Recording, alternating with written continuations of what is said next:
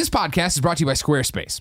Whether you need a landing page, a beautiful gallery, a professional blog, or an online store, it's all included with your Squarespace website. Start your free trial today at squarespace.com and enter the offer code kind of funny to get 10% off your first purchase. Squarespace. Set your website apart. Jack. I added the Jack. That's not really their thing.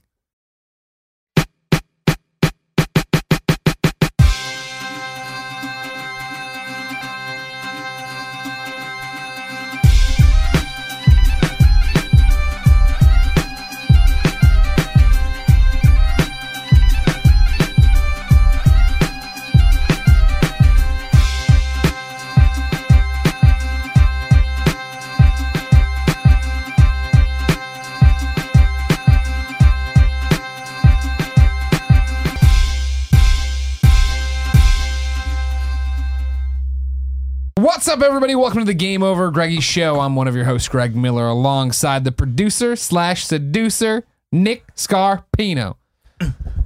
Now, this Heather Gray shirt, charcoal, Charcoal gray. Heather. Heather wait, uh, what do charcoal. you describe this one? It's a to me? charcoal shirt. Yeah, this is the Mickey Mouse. You got a really Yeah. faint Mickey Mouse on here. By I- default, charcoal is heathered. I think I would as think a so. color. I think that's how they get the charcoaling. Yeah, It's combining darker gray with white and mixing it up a little bit. Mm-hmm. Um, yeah, I looked for another, an alternate Mickey Mouse shirt when we were at the Land of Disney. sure. Did not find one. Lo and behold, uh, there was too much Star Wars slash Marvel merch. Sure. Uh, one of us was too busy trying to uh, put together our own custom lightsaber. I'm not going to point fingers. It What up, Kevin? was Greg and Kevin. What's up? which is the story for another day. But yeah, one day I'm going to buy another Mickey shirt. I guess is long and, and, and short of how pointless that story was. Over there, the pure one, Tim Gettys. and in classic Nick fashion, he was looking for a Mickey Mouse shirt in the Star Wars store. So lo and behold, there was Star Wars merch there. But you know, No, we looked at, the, at that front store on Main Street. We did too. go in there. All I'm was not was sure how much Captain you looked swag. at it, but What about your hat now? You have a dolphin this hat, hat. is a dolphin hat. You might remember dolphins were featured in Super Mario World. Yes. dolphins were also in Free Willy. They weren't like the stars. but, Sure. like, I thought There was also Echo the Dolphin. Echo the Dolphin, overrated as all shit.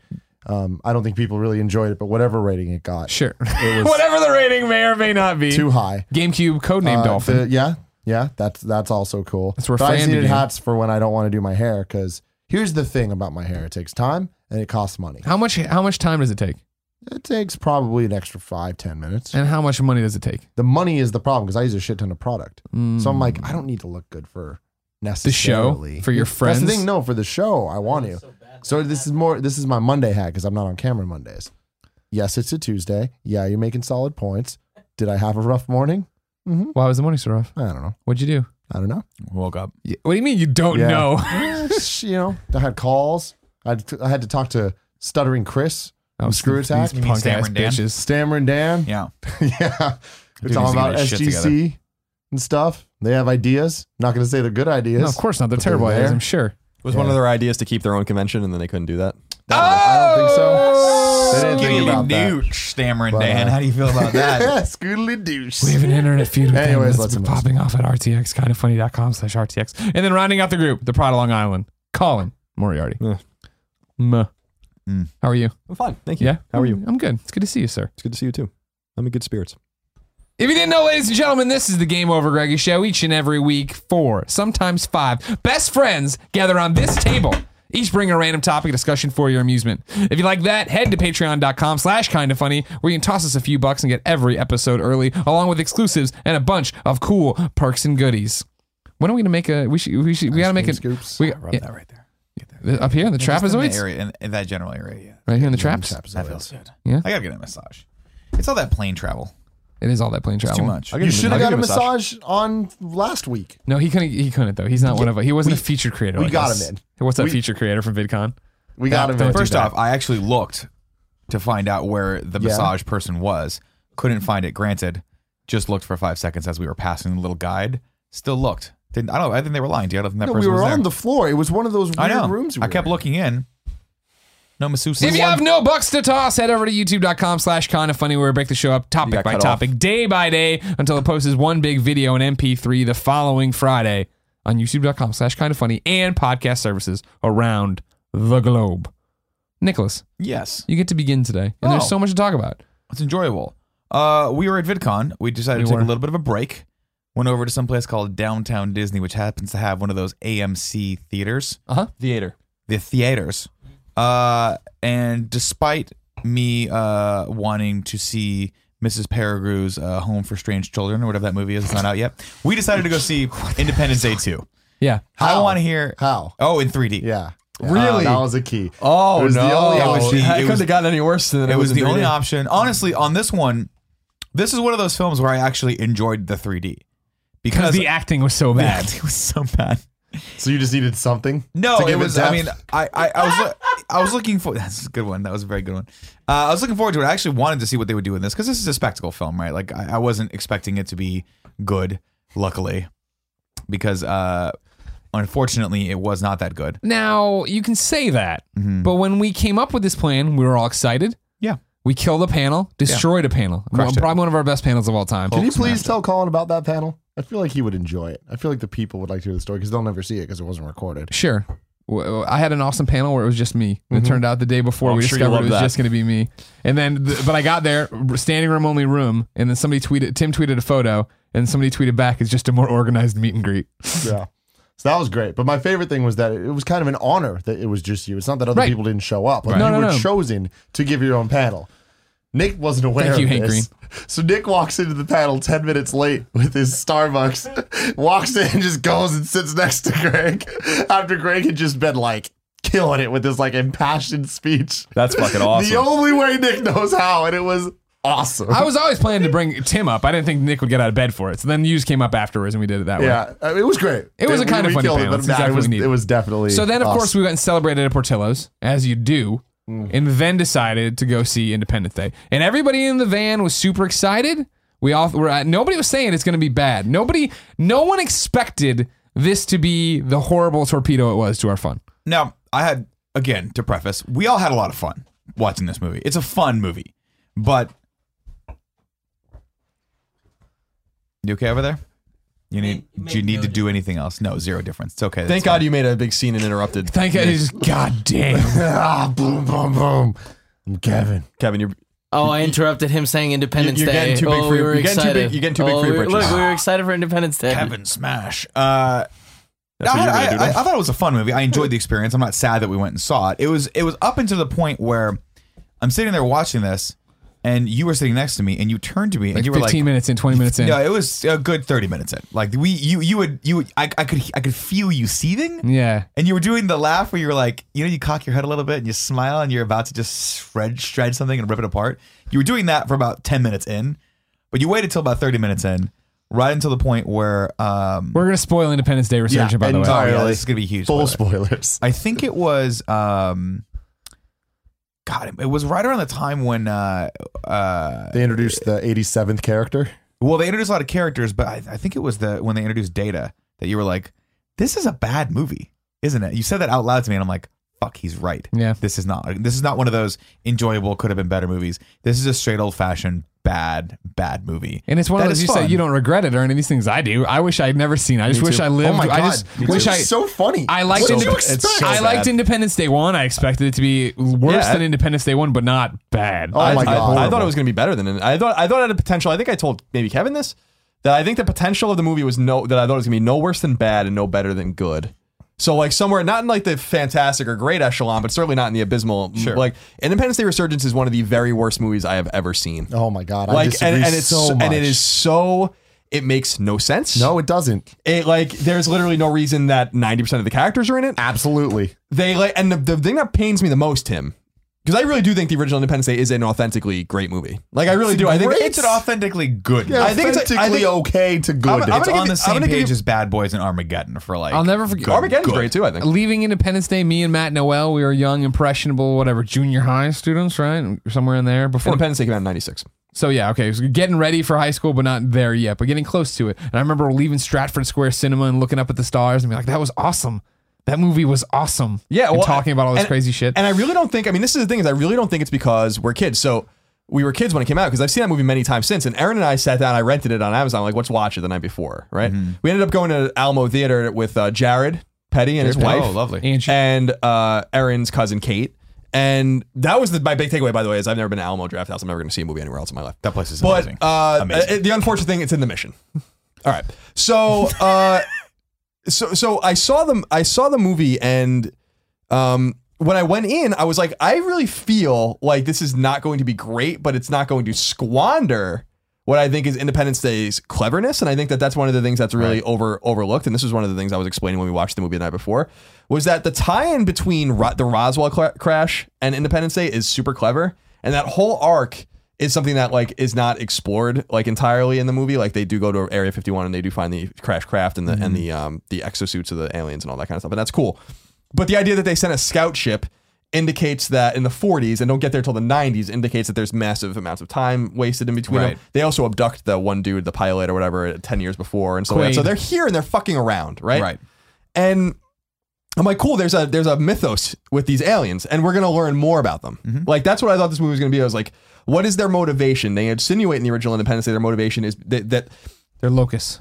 yeah, but they make a point of saying that they are biologically identical to us. They breathe oxygen, they drink water, they have s- similar uh, uh, thresholds to ice and cold, or whatever. Carbon. What it seems like they're carbon based. So what it seems like to me in the original one, what they insinuate completely, and I don't know how anyone could dispute this, is that they're here to take the planet over, right? Right. in Independence Day Resurgence, they're there to extract the magma from the Earth's core. That's what they're there to do. Why would they do that? It, What it do they fuels possibly? Their ship, it doesn't make any sense. They have an ecosystem have- on their ship. I'm not arguing in favor. They can't t- find rocks and like iron and stuff somewhere else in space and superheat it. They can make these ships that are three thousand miles in diameter. They got beef with us now, Colin. It's just ridiculous. But but but that They doesn't. told you they'd be back. They're back. I kept saying that, and it's not in the movie. So It was not not that we're back, but he's like, we always knew they'd come back. Yeah. Another back. but so I don't mean to go on a diatribe here, but what I really think that Independence Day Resurgence really squandered was not so much. It was nonsense. Like the movie had no plot. It made no sense. The movie was fucking terrible. It was just categorically a terrible movie. But categorically, Tim. I, I, but it was bad. but I think what they really ruined was the potential to like really get deeper into like why the aliens are there and like why they're going through all of this trouble. Because it doesn't like I know it's like just a silly sci-fi movie, but they could have made it more serious. And the thing I was talking about with Colin and Greg live yesterday was it since they were cle- they're clearly trying to make this into a trilogy and they end you know spoilers they end it in a way where they they want to make a third movie. I hope they never get. a I was gonna say, I, they really never hope, ever ever ever really a hope the box office returns and just the critics and everybody steps in their fucking throat. Is like, no, you Like- had your chance, you fucked it up. what they should have done is like really strung it out in a more clever way. I think I think there was a few really nice moments in the movie that they could have like done done more with. The fact that all of the guys that had direct contact with with the with the uh, the alien hive mind, for instance, in the original one, Were part of it, like are all part of it. And it's yeah. cool, and they all like wake up to it. That right? cool. And I love I love the idea of that we have a prison of a- aliens that we've captured, and they all start going fucking crazy, Mm-hmm. right? And everyone like doesn't know why. I'm like.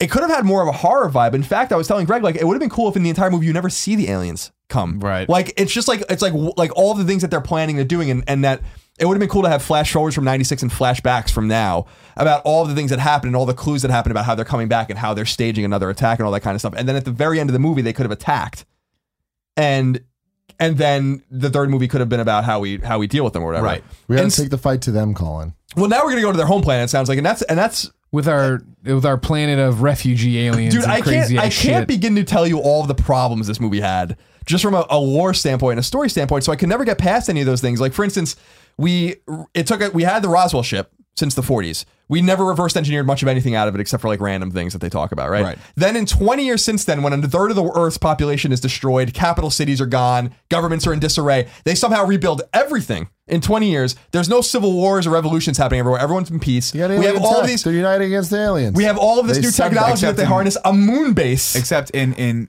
except in one area in Africa where there are tribal lords, warlords, who can somehow manage to keep all of the rest of the world out. away from the drilling Away from- apparatus. We didn't even know there was a drilling This apparatus ship there. That is a drilling apparatus that is the only thing that has landed and not been destroyed. Kevin has the United something to States check. government has Kevin's got everybody around to this. cool down. Kevin's got something to interject. Get on your microphone, lay it on to us, Kev. On, Don't do the thing. Let's- yet. let's- what do you got put our, for let's? Put our pants back on. I just want to say, don't forget that those warlords were fighting the aliens for many years. Mm-hmm. Many swords. years. They knew With- how to take them down but one on one. but, but see from that, behind. That's another completely and totally ridiculous That- concept, right? and If there that- were still oh. aliens on the planet, working out of a ship, wouldn't the entire world be like, "Hey, we'll come to your aid because these aliens just fucked us up"? They didn't want royally? it. They're very proud. They're Yeah, a the proud tribal people. is like, nah, we got This this. isn't uh, uh, uh, Uganda or wherever. Uh, what is it? Um, is that Black Panther's place where like no one can actually come in because there's a fucking force field around it? okay. This is a, a tribal lord in the middle of Mm-hmm. Africa, and we have spaceships that can fly across the world. Like we would have been like, "Yo, we're gonna come." Like Mm. you're not. I'm sorry. I Mm-hmm. don't care if you're a tribal leader or not. This is a giant spaceship. We're gonna come and we're gonna help you out with this. Yeah, definitely. China would have came to help for sure. Um, Oh, for sure. China would have come to They help. needed China's money. Because China's awesome according to this movie, and Yeah. China could do no wrong. I loved, to this I movie. loved that. I loved, I loved the, That- and that's fine. But the inclusion of, I mean, it makes sense. It's fine. It makes sense, but I but but the reason why it's happening is annoying, and it's happening more and more in films. And Because they lo- these- Chi- the Chinese movie market loves Chinese big movie market budget loves- explosions. but they also are funding most of our movies now. Yeah. So well, I, I saw Teenage Mutant Ninja Turtles too, where the whole thing is like happening in and Transformers: Age of Extinction. right. that was the one where I remember that being the big deal. Like, oh, it's gonna make all this money back in China. China loves disaster films. And then when you went and saw Teenage Mutant Ninja Turtles two, in the opening is like three companies that have like China or Chinese in their title. Right. Like, all right.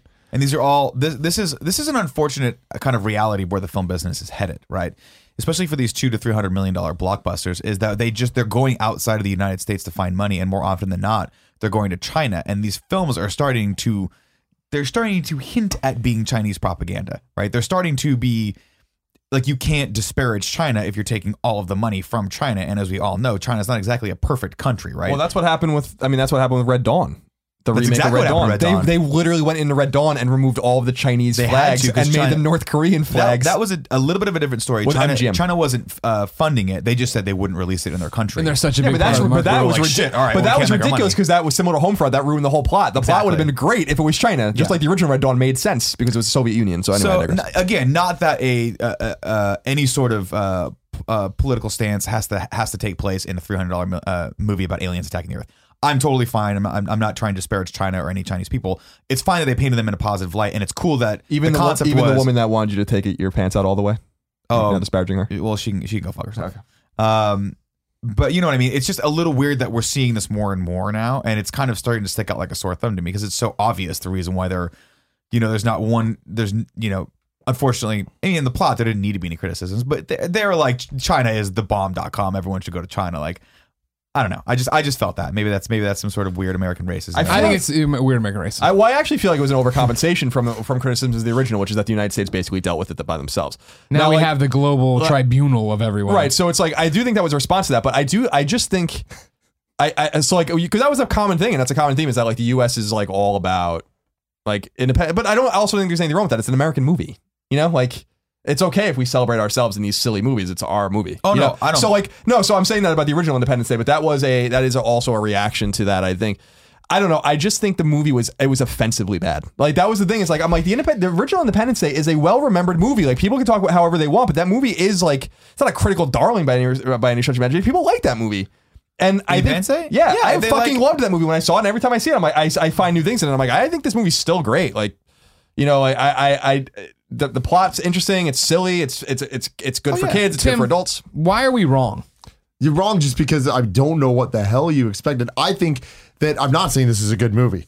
I think that I am totally impressed that it was as good as it even is at being a sequel to a movie that's 20 years old that was good at best back then. You didn't live through it. You by don't know what it was like. I, well, I watched that movie in you theaters were with Kevin. six years old. Yeah, and it was fucking came out. awesome. Seeing the the um everything get blown up and shit, I was like, holy fucking shit. Which this movie totally didn't even do, which sucked. But this movie did, and that's all on purpose though. Like that's all just like it knows how stupid it is that we're gonna show it, and just the American flag's just gonna kind of like fall down. Sure. What? Because we have a ship the span of the ocean. They're gonna oh my make God. dumbass jokes about the the. Oh man, I guess that they they like monuments. They got a thing It's for like, The first movie blows up the fucking White House, Right. Like a boss. And this One of the movie- most famous scenes in, in movie history, I would say. And then And they it's rebuilt awesome. it brick by brick. But that's because that was that was the '90s. That was when that was new and fresh and cool, and there was something special about that. It was a special movie. This is not a special movie. This is Sure. another blockbuster movie in 2016 that is the CG Fest number what 1092 Sure. of this generation of movies. So it's like, all right, whatever. There's no wow factor in that. There's no wow factor in seeing aliens come to to Earth like they did Earth Earth. like they did Welcome back then. Earth. You take Will Smith out of it. you take you take all of the things that give it any chance of actually being good.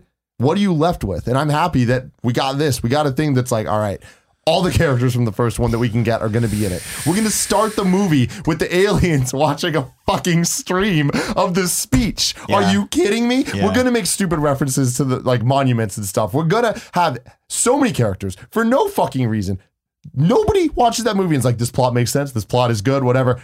They didn't give a fuck. We got that love scene between um, the guy that was fucking crazy and his like doctor guy. Yeah. Thank you. That thank you. That scene to me You mean, you made mean, this you movie. mean main character number one, with Dr. side, Okun? the side, uh, side character or sidekick number one? Everyone had a fucking sidekick. in this. everyone, and Mike, it was awesome. I have a question Why? for Colin as somebody who watched it the night before. I don't remember. Is the doctor who first off died in Independence Day, but is now just Yeah, in a Dr. coma Okun, or yeah, whatever? totally died. Yeah, he did totally we? died in the Did you remember his uh, second his second in command man there? Like being No, in I, that I movie? really don't remember that. Okay. But I like that it was like this whole thing. I wanted them to go the full thing and kiss at the end. They didn't. They I was like, didn't. well, that was kind of half-assed. I, I- I feel like yeah, Okun actually like one of the better touchstones to the original movie. I think in, in, in Sure. Resurgence, just like because he clearly dies in the first one, but yeah, don't doesn't he like then they, They- take, the they take yeah. the thing off his neck and his eyes are wide open. yeah, and he's like, well, but I guess he's unconscious. Duke's in a coma. Uh, so uh, as the G.I. Joe movie was rewritten, Now you want, you want to talk about sidekicks though that fucking suck. This bean counter bitch that had well, fucking shows up and he's fo- following Jeff Oh, Goldblum yeah. trying to and he gets out and then he Oh. gets thrown into it and then he he befriends Machete Man. It's just Why? like what is Why? going You on? have the heart of a warrior. Oh my god. First off, Tim, to address your earlier point, Yeah. yes, the original Independence Day was not a great movie by any stretch of the imagination, but it was a very endearing movie that everyone loved back in the day, and it was a sign of the times, right? It's held in the same regard as Bad Boys and Armageddon and all these other movies that were really, really, really fun.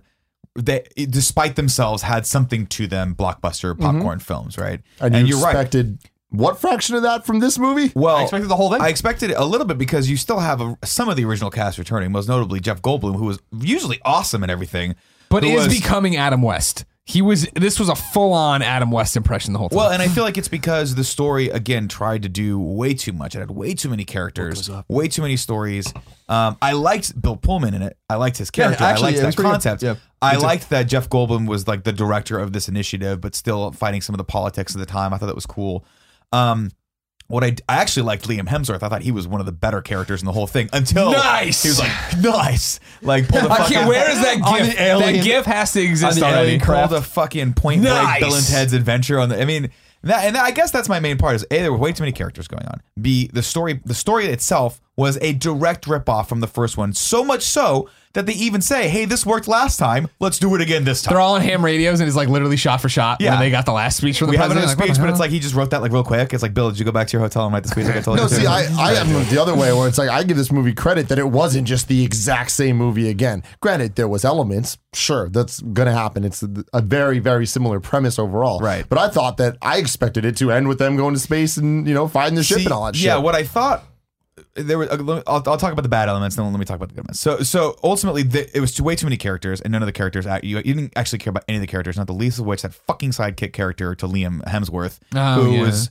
You're my brother, bro. Well, is probably an Don't do that amazing voice me. actor for child cartoons, but doesn't really work well when you're trying to build tension or drama. Right? Bill Pullman's daughter though, Uh, she's awesome. big fan of She her, She was great. just in general. Um, I didn't particularly care for the, the kid who plays the younger Will Smith, uh, Will Smith's son. I didn't care about him. Will Smith's painting though, that was the awesome. big picture of him. Where it's Are literally just in the White House. That yeah. alone makes this movie not terrible. Right. That alone, it's like this is a bad movie. Don't get me wrong, but they did that. They Right. committed as much as they could. Oh, they did something. What?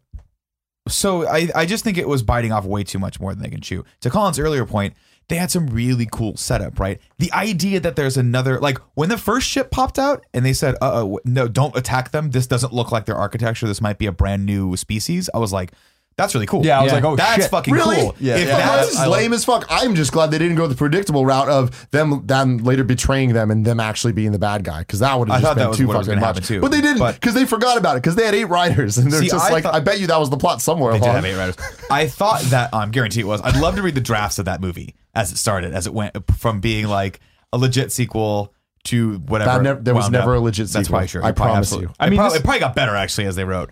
Um, I mean, I'd love to see the scripts from the '90s. I mean, this they've been trying to make a, a res- like re- well, ID forever or whatever for Ever. forever. Forever. Since like I remember they were talking about like '97, '98. I bet you there are scripts from the '90s. I mean, it's that are- surprising. Well, it's, the problem is I think Will Smith blew up after that movie, so it was like probably impossible to, to get him in it. But He got He had to jiggy make with Wild it. West. Yeah. Oh god, that movie. Um, but I loved some of the concepts they were playing with. Right. I like that this has been. This is one of those. Um, uh, species that is like plaguing the rest of the universe, similar to like you know, uh, uh, some, it, it reminded me of something out of Invincible, right? Where you've got like the Sure. the other species that can't be beat, and everyone has to rally around them in a last ditch effort to sort of beat to to, to try to uh, put up a front. Um, so I think that's really really cool. It's just they they tried to make you care about these characters that were paper thin. The plot itself at the end was, I mean, it was like scene for scene, fucking Alien, uh, Alien versus Predator, where like the big mother alien was like running around with chains wrapped around. You know, it's like what was the After point a of that? school bus full of kids. Shout out to Judd Hirsch. Yeah, So- what the fuck? and then Jeff Goldblum's dad, whatever his name is, My David. I want you kids to stay with me. Yeah, that what? was- I think it'd be a good And idea if the, you live the with me kids from are now like, on. yeah, Yeah, we'll do cool. it for a while. What the fuck is happening? They're orphans now. I, I so he- all right. They just like that's the thing about this is they just it's it was a good opportunity to make Independence Day great. You know, like I But just I make just Independence But Day I- great again. But I think in the original, what I liked so much about it was it was silly and absurd, but all the characters were in it to win it. They, all the actors at least acted like these were serious circumstances. Go faster. You know, we have that great line, which is a callback from Jurassic Park. Mm-hmm. We've got like Will Smith and, and Jeff Goldblum have this great chemistry, and when they're on the ship together, even though it's fucking do have great absurd chemistry. that they're like USB hacking into a fucking Yeah, with- with alien an Apple spaceship with an laptop. Apple laptop, They interface you with still each other. believe it, right? Because there's still a fucking tension, and when that door starts to close, you want him to get out of there because you fucking care about those characters. In this one, he's like, "Are we gonna wait for the dog? I guess we're waiting for the dog." As a fucking giant alien is running toward them, and I'm like, "Leave Don't the get me fucking started. dog! Don't get me started Leave on the, the, whole. dog!" Don't get me started on the whole hive mind thing either, because like they really like went to the uh, uh, uh, the nth degree with that bullshit. The aliens, right? The normal aliens, and that, this is one of the cool things I really fucking loved about Independence Day was that they're in biosuits. They are fucking little pieces of shit. right. You know, and I loved that. I was like, this is so cool. They're so because evolution suggests that as you become hyper intelligent, your head gets huge, your body, Your body becomes weaker smaller, because sure. you don't need to use it anymore. Right. And so I love that they have these intimidating looking fucking crazy exoskeletons that they wear. And inside they're just they're still scary looking, but they're a little piece of shit. You fucking kill them in two seconds. That's why they wear those suits. Right. Their queen is like a monster. That From a fucking God of War game. Yeah, exactly. You know, and I'm like, why? Why is she even here? Why are they exposing her like this? Like it doesn't is, make any. that didn't it doesn't make make any, any fucking sense. And that was my biggest like. The, the first act was good. The second it. act of the film was when Greg turned to me and said, "This is a bad movie." And then by the third act, I was like, "This is doesn't is just breaks with logic so far. Like, why she has literally thousands of drones that could have attacked this base. We see them. Why did she need to take her ship out?" And put it in the middle of the fucking desert exposed. Because she had to get no that sense. ball, man. She So- had that IFR signature. And all but all the ball was was like go to this planet. Like it wasn't even a bomb. That's what I thought it was going to be. I thought it was going to be the weapon that would kill this alien ship, and that the whole time they had to chase after the ball, which was what, some MacGuffin, right? And they figure out like I thought what they were going to do was they had to bring all these people together that would had had had contact with the aliens to one common place to activate this one big fucking weapon that would destroy the ship, right? And then tell them that they had to go forward and fight the rest of the aliens on their home turf, right? But instead, it was just an iPad. Like all it was was just a, a little like a recording that was like, thing. sorry, I can't really help you guys. I mean, I guess you could kill, you could try killing the high, like the the, the mothership, like you did last time. I guess. Oh, and by the way, if you manage to survive this, why don't you go to a fucking random planet? You haven't mastered interstellar travel by any stretch of the imagination. They're about to, though. Go ahead. Why not? Go yeah. ahead. Yeah, it's it's it's Help fight the war. It's incredible. See, this is where the plot falls apart in its in its essence, right? If they just left it alone in the original Independence Day, they were clearly there to take the planet. Right. They were gonna kill us all, enslave us all, and take the planet. And Right. Exactly. Just take the planet. But That's what they instead- They wanted. were going to use up the Instead, resources, right? They Wasn't want to come to a planet that has uh, a molten core, a molten lava core, whatever it is, uh, of which there are probably way more in the universe. That's the whole thing. That's what I was talking about with Kevin. Is that like it's not rare to find a fucking planet with molten cores? They have to come all the way to Earth to do that. They had a vendetta. No, no, no, no, are. no. Now, now, see, this is where the plot could have been. like, it would have been cool if they were like, if the aliens were like, or they figured it out in some way. Like, the aliens do go from planet to planet like locusts. They take everything they need and they go to the next planet. Didn't know that they needed the core to hy- to, to fuel their fucking hyperdrives, or whatever. That doesn't make any sense. But okay, it would have been cool if they were if the aliens actually like snapped and were like. We've never been beaten by anyone. We're coming back That's- simply to fuck you up. We don't care about anything about this Right. planet. We're here to destroy your planet, and we created this new device that's going to drill into the like whatever. That would have actually made ten times more sense. See, so I feel like that's what they were trying to elude to, but they just didn't do it. Like to Kevin's point earlier, it was a you see they're watching themselves be beat for the first time. We can't let this stand because if we do, this one civilization might be able to rally the rest of them and beat us. Let's go fuck them up. That's what I got from that. But if you're gonna do that, the introduction of the because everything always has to be world threatening, right? So the introduction of this world machine that burrows into the core and destroys the Earth. It's like, well, Why? Okay, great. Why don't you just fucking do that? Like, do, you don't have a better weapon that can just do that real quick. It has to be like it's always like countdown and life and the world has to be. Yeah, and I like he's, and I like I like how he's like it's the same pattern. Like like the pat like the the pattern that was counting down in the original one for all the mothership or, or for all the disparate parts of the mothership or whatever. Yeah. I'm like it's the same pattern. Are you fuck like they're back and they're doing the same thing? Like don't they learn anything at all? And wouldn't it have been way more interesting if they weren't this like hive mind of fucking ants basically too? They're so fucking intelligent. They built they built a ship 3000 miles in diameter. Right. That means they had to build it in orbit around their home planet or somewhere else with all this crazy technology and all that kind of stuff. And they don't know how to get fucking molten lava to No, that- fuel whatever they need. Like it they doesn't don't make realize sense. that the one if one thing on this ship dies, everything else can't function. Bring her with us. Bring, you know what, guys? Bring her with She's us. She's got it. Everyone have a fu- everyone sit back, have a fresca, and just relax because Mama Alien's got this one covered. You guys Sometimes aren't, you're there's not a giving final enough credit. boss. You're not giving enough credit to Will Smith's son. What about Vivica Fox? And she watching- saved that baby. Who's and the doctor watching, now? who you just know, was, and then w- w- the son just got to hover there she and like- watch it. She's a stripper. Yeah, she was a stripper the other one. Hey, she had she had dreams. things Strippers happen. have dreams. 20 alien technology, Colin. You're missing the I alien know. She, they, technology. they, they injected her with alien, uh, spliced with alien There you genes. the emotion that he showed when his mom died, that he No, knew. moms. If that ain't acting, I don't know what is. That wasn't acting. Independence Day resurgence. I don't think I that can't was say acting. anything in the movie was acting. Jeff Goldblum I- played Jeff Goldblum. Jeff, yeah, I mean Jeff Goldblum played Jeff Goldblum playing Jeff Goldblum. I don't even think he tried to be. You know what I mean? He was like, it's like he saw himself on a TV and was like, I should be more like that guy, and so I'm going to be more like that guy. Um, it's just it's sad because I think there's a lot of things that go into this, but like f- for Jeff Goldblum specifically, I mean he's just he's just too su- he's just too successful, right? Like he doesn't need to fucking try hard anymore. I guess I don't know. I mean, his character was always weird. So it's uh, you know, I mean, this is the same thing where it's just you know he he was a cable repairman that then got to go do this. Was he? He no, wasn't remember that was really his a cable dad. That was repairman. what his dad did. That was Oh, a joke. okay. That was a Judd Hirsch. Judd Hirsch nails it though. Totally worthless Judd plot Hirsch. line, but I love him. Useless. Wish he was my grandfather. No reason for him to be in the film. That's my David. whatsoever. Almost die.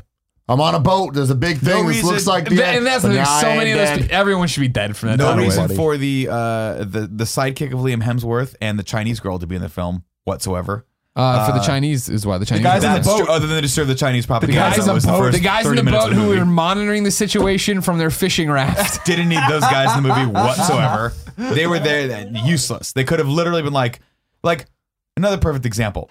What fucking piece of technology do this does this fishing raft have that allows them to monitor what's drilling into the Earth's Now, fucking core? They, were were just there as looking. treasure hunters, but I don't think The- they had. they had a f- planet and it was the drill was going into like that was on their screen. It was a planet, and they were looking at the layers of the crust as the drill was going down. What fucking computer? Do, why do they need that piece of equipment? With an equipment? accurate ti countdown, clock. countdown too. how quickly it's gonna hit when it hits the word score. completely, completely ridiculous, and that was that was ridiculous. I really, I honestly feel like they put that one that team in there just for the one line where he's like, "Tell him we'll do it for a hundred million dollars," and he goes, "They said yes," and it was like, "Oh, let's scramble and not be drunk." Yeah. but that was completely useless. So I could have cut that shit all the way out. Yeah. could have cut out the part where They could have uh, cut out the whole movie. uh, uh, Judd Hurst is it Judd, Hur- Judd Hurst? Yeah. Uh, surfs a fucking tidal wave with this planet-sized device that is so strong and so big it has its own gravity, and all it does is suck up some of the landmarks and they all come down. I don't know how they came down because the thing still has its own gravity because it's so big. They turned it off. I what thought. comes up must come down. Yeah, uh, uh, uh, they always go for the landmarks. Um, yeah, I guess they turned off the gravity in their ship, even though when they went onto the ship, I guess whatever it was effective hours. But they still need they can turn the gravity on and off, but they they need our molten core. Yeah, they gotta have molten core. They figured out they've mastered They've mastered interstellar gravity travel. and interstellar travel, but they gotta get that molten and they core. can't find a planet closer to their home system than Now, Earth. Colin, as the expert again, did you see any call outs to Randy Quaid's character in there? Was it like they talked about like memorial hospitals and things like that? I can't remember what his, his Randy name was. Quaid Memorial Hospital. I can't remember what his character's name was. I don't remember his character's name. Okay. I don't. I don't. I mean, I watched the first one. I, I mean, I've seen that movie so many times where I just take it for granted, kind of. Where I'm like, yeah, this is what happens in the movie, and it's great. They just. I wish this movie never just made a happened. shit- I wish. exactly. I wish in ten years we were still like, man, where's that Independence Day sequel? Yes, 100%. We That's where I'm wanted at. it. It took forever. We got it. Gotta be careful what you ask for. and it ruined the legacy of Independence It did. Day. That's oh the big oh my thing. god, That's the big Tim, thing. you don't You guys are understand. hilarious. You That's don't the- understand, Tim. That's the big thing. I really You agree don't with you. Not sure understand. what I don't understand. I don't know what you thought. I don't I thought understand. that a great movie was getting a great sequel. My God, my God, Greg. My God. Oh, and they had that guy. He's dead, right? But that was like him computer generated into the thing. Was he? Is that guy dead? I don't know. Oh, I'm really? asking. I don't know. I don't know. what died. You mean the general? Yeah. The guy Charles- was like, Charles- you got to get in the thing and do the thing. That's a terrible impression. That of is it. the worst impression of that Sorry, actor. that was my I've ever bad. I- I'm sorry. I tried, guys. For a second. My God. No, I can't do it. I can't do that. guys. My God. Who's dead? The general. From Fill the for first me one? while I figure it out. Um, I don't know. I, it's I'm just- trying to think of another movie he was in. He, you you know what I'm talking. You you'll know, you'll know him when you see him. He's the, he's always the general or the coach in every movie. Is that the guy that had like He played. Yeah, yeah. He was sitting there He, in his, play, he his played old man the outfit. he played the, uh, the the coach of the offensive line in uh, Robert Necessary Loggia. Roughness. yeah, Robert Lowe. Robert Lowe. Is that is that Yeah. is that that's it? Yeah, it is. Was he in Necessary Roughness? Did I get that died right? December fourth, twenty fifteen. So he would probably that probably was him. You That think may so? have been his last movie. Yeah, I mean they probably filmed it. it's like I was watching that. I'm like, I think he's dead, and then I looked at his face, and I'm like, that face looks pasted onto a body. So yeah, I don't. My name's Robert Loggia. That's from what Family Guy? L O G. Bill Pullman coming out shaved. That was awesome. That was fucking epic. That you was that great. was a great moment. That was See, a great moment. what I wanted. If, the thing is, it didn't do what I wanted it to do. Like I'm like, if you're gonna go here, okay, if you're gonna go here, you're gonna you're gonna put Bill Pullman back in the movie as the president, kill off the other president, as they did. And, and just be like, no, I'm not going to take this. Not you. William Fichtner should have been like, no, I don't deserve this.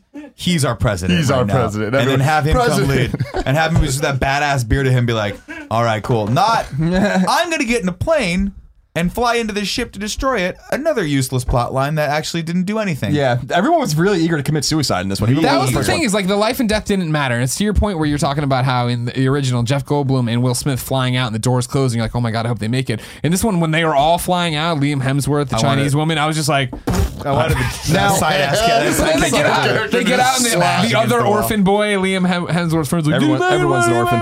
And it's just like, yeah, we got him. Like, I'm like, I don't care about The, any of the, this. the thing about the president dying, the the female president dying, That was cool. Is, is another cool scene that could have been way cooler if Right. in my version of the movie, which is like, first of all, I, I think that scene is cool. Where she's like, there will be no peace, and like they come and start like killing whatever. I'm like, that's cool. Um, little shout out to the first one, but uh, which was the entire movie. But uh, would have been cooler if that happened towards the end of the movie in my version of the movie, where the aliens are starting to like use subterfuge and like starting to like kind of plant everything, and they they they clearly know where like the leadership is. They kill the whole cabinet. They say right. So like like it would have been cool if like that's one of the ending scenes of my version of the second uh, Independence Day, which is like, like where they actually start like sabotaging the leadership and start like really going crazy, and then like Right. they, and then the ships like show up or whatever because they're clearly what's so funny. I want to help co-write this scene with you. And they're like, they're here. They found us. Let me. How did they find us? And they cut around, and there's one of the exoskeleton suits, like all badly in a general's outfit and a hat on. there must be more loving inside. Wow, fucking tentacles everywhere. I think it's Tim. fucking Octodad. That'd be amazing. That's a good He's been with Family them the whole movie, but they never like they show him in the movie, but they never say anything That'd be, about it. that'd be fucking hilarious if they had balls to do that because everyone in the theater's like, is that, I'm I crazy? He's like eight feet tall. And they just make no reference. Mike, what do you think? He's doing some kind of fucking psychic bullshit to them, so they don't notice. Interesting, Mike. Okay. I don't know. Let's take a break. I think we should let him in. an alien an alien species so evolved they have biological exosuits. They evolved to have no vocal cords because they communicate telepathically. They build ships that are 3,000 miles in diameter that can travel between the stars. They lose to the humans again. Yeah, again. Didn't learn anything from last time. That's our and how they lost is exactly the same as the time before. Colin, Yeah. what's your topic? Uh, We've hold on. beaten the Independence Day horse to death. I can beat it Again. for hours. We could have gone on for 30 So 45 similar to minutes. Independence Day. So I was reading one of my favorite things to read about. I like to read about astronomy. I like to read about space. Yesterday, I revisited one of a, an old kind of favorite of mine, which is something called the Fermi paradox. And I wanted to present this to you guys and then see what you think the solutions are to the Fermi paradox. Okay. So the Fermi paradox, the idea of the Fermi paradox, and I'm reading Wikipedia just to to um to make it uh, easier or whatever. Says the Fermi paradox, named after Enrico Fermi, who was a Fermi Lab, what up? Shout out to Batavia, Enrique. Illinois. is the apparent contradiction between the lack of evidence and high probability estimates, e.g., those given by the Drake equation, which is another thing I'll talk about in a second, for the existence of extraterrestrial civilizations. The basic points of the argument made by physicists Enrico Fermi and Michael Hart are there are billions of stars in the galaxy that are similar to the sun, and many of which are billions of years older than Earth. With high probability, some of these stars will have Earth like planets, and if the Earth is typical, some might develop intelligent life. Some of these civilizations might develop interstellar travel, a step that Earth is now investigating. Even at the slow pace of currently envisioned interstellar travel, the Milky Way galaxy could be completely traversed in about a million years. According to this line of change. thinking, The Earth should have already been visited by extraterrestrial aliens. In an informal conversation, Fermi noted no convincing evidence of this, le- leading him to ask, Where is everybody? There have been many attempts to explain the Fermi paradox, primarily suggesting either that intelligent extraterrestrial life is extremely rare, or proposing reasons that such civilizations have not contacted or visited Earth. So they mentioned something called the Drake equation. The Drake equation is another thing where someone, uh, uh, I think a Harvard mathematician tried to figure out the likelihood of how much intelligent life's in the galaxy using like, and, and there's no re- way, way to have really a number, um, a real number basically because they're some of the uh, factors that they have to use are just unknown. So the Drake equation, I'll just read it to you real quick. So you have you have um, Can I can I take a guess as to what Sure. the Drake equation is? sure If we all start from the bottom and work real hard, we can now be here. right. Oh that's man, ex- you should have been like that's good. X. That's So, very good. I'm so mad. I was trying to Google it fast enough, but there's that one Rihanna song where Drake has the equation for the square root of whatever. Anyway, Oh, go. Sorry. Well, That's I too ruined deep. so That's too the deep. number of civilizations in our galaxy which which communication would be possible mm-hmm. is what equals the average rate of star formation times the fraction of those stars that have planets fra- times the average number of planets that can potentially support life times the fraction of planets that can support life that actually develop life times the fraction of planets with life that will go on to develop intelligent life. Times the fraction of civilizations that develop a technology that release detectable signs of their existence. Times the length of time for which civilizations release detectable signals into space. And people come up with numbers that are anywhere from like one or less than one to a hundred thousand, right, in the galaxy. So there are some people that think like life is so rare that we like it is like like likely less than one less than one intelligent civilization per galaxy, which is billions of stars.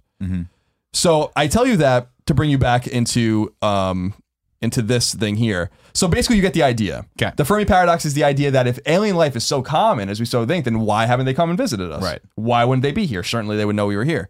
So here are the here are the explanations, and I want you guys to tell me what you think the exp- if these explanations are good or bad, and what you think the explanation might be why we haven't been contacted with aliens. We're all equally laymen in this. None of us are physicists, so it doesn't matter. Kevin, are you a physicist? No, he's not. No, he's in a sugar coma from that whoopie whoopie pie you gave him. I didn't give him whoopie pie. So I'll here's the, second and these are all from Wikipedia again, so you guys can go read about it if you want. So the first one is the rare Earth hypothesis. And the rare Earth hypothesis, hypothesis it says those who think that intelligent extraterrestrial life is nearly impossible argue that the conditions needed for the evolution of life are rare or even unique to Earth. Under this assumption called the rare Earth hypothesis, a rejection of the mediocrity prin- principle, which basically says that Earth is not co- is not special. Complex multicellular life is regarded as exceedingly unusual. Um, so do you think that that's that's a valid explanation? That in other words, we might be the only intelligent species in the whole galaxy. I don't think so. No, it's Run- dumb. Yeah, I was gonna say run through them all. Run through because Okay. then I'll, then we'll Okay. w- weigh in No- on what we. all right, like. so no other intelligent species have arisen in the galaxy, and we're talking about interstellar travel, not intergalactic travel, which is probably maybe impossible, but maybe a species. So you're talking about in the Milky Way. right? That's always. The, I mean, even in Mass Effect, for instance, which is like considered re- real, like real sci-fi or like grounded sci-fi, like they have no prayer of leaving the galaxy. That's why Andromeda is so big because they do go. Um, so no other intelligent species ever has arisen. It is possible that even complex life is common. Intelligence are, is not. While there are remote sensing techniques that could perhaps detect life-bearing planets without relying on the signs of technology, none of them has any ability to tell if detected life is intelligent. This is sometimes referred to as the algae versus aluminate problem. So the uh, the idea of like algae versus metal, like you're, you're using aluminum. intelligent, I think that's what it means. Intelligent alien species lack advanced technology. It may be that while alien species with intelligence exist, they are primitive or have not reached the level of technological advancement necessary to communicate. So like us. Well, we can communicate. Yeah, we're, sen- We send we're radio beaming signals. signals. out into space. Oh, okay. We're not doing it intentionally, but they can Was it detect. the That's what Olympics, con- that's right? what contact is all about. Yeah, I was gonna say the Olympics, right? The whatever. 19 Carl, Sa- yeah, Carl Sagan's Contact is about how alien species fi- re- received the first television signals we send out, which is Hitler at the 1932 Berlin Games. And Bad they, choice and they, for us. and they beam Yeah, and they not beam, a good look. They don't have any idea what it is, but they beam it back with all this math encrypted in it, and that's how mm. and they, that's how they communicate with They us. put the Drake equation. By the way, Contact is fucking awesome. Contact is awesome. The book's great, and the movie's also great. Jodie Foster. Matthew McConaughey. It is the nature of intelligent life to destroy itself. Is another option. This is the argument that technological civilizations may usually or invariably destroy themselves before or shortly after developing radio or spaceflight technology. Um, it is the nature of intelligent life to destroy others. Another hypothesis is that an intelligent species at at a certain point of technological capability will destroy other intelligent species as they appear. The idea that something or someone might be destroying intelligent life in the universe has been explored in the scientific literature. That's what Mass Effect's all about. Um, this is called the technological singularity. Uh, periodic extinction by natural events, so nothing gets evolves long enough before something cataclysmic happens, like what happened to the dinosaurs. Right. Inflation hypothesis and the youngness argument. Cosmologist Alan Guth proposed a multiverse solution to the Fermi paradox. This hypothesis uses the synchronous gauge probability distribution that young universes exceedingly outnumber older ones. Therefore, averaged over all universes, universes with civilizations will almost only have just one, the first to develop.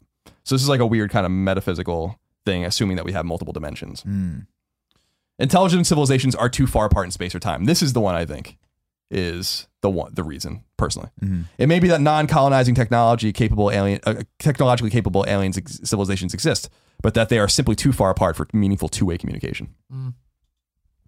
Um, it is too expensive to spread physically throughout the galaxy, so it's just not a practical thing to do. Right. So aliens might know we're here, but there is no reason for them to contact They're us. just at like, no, it's not worth it.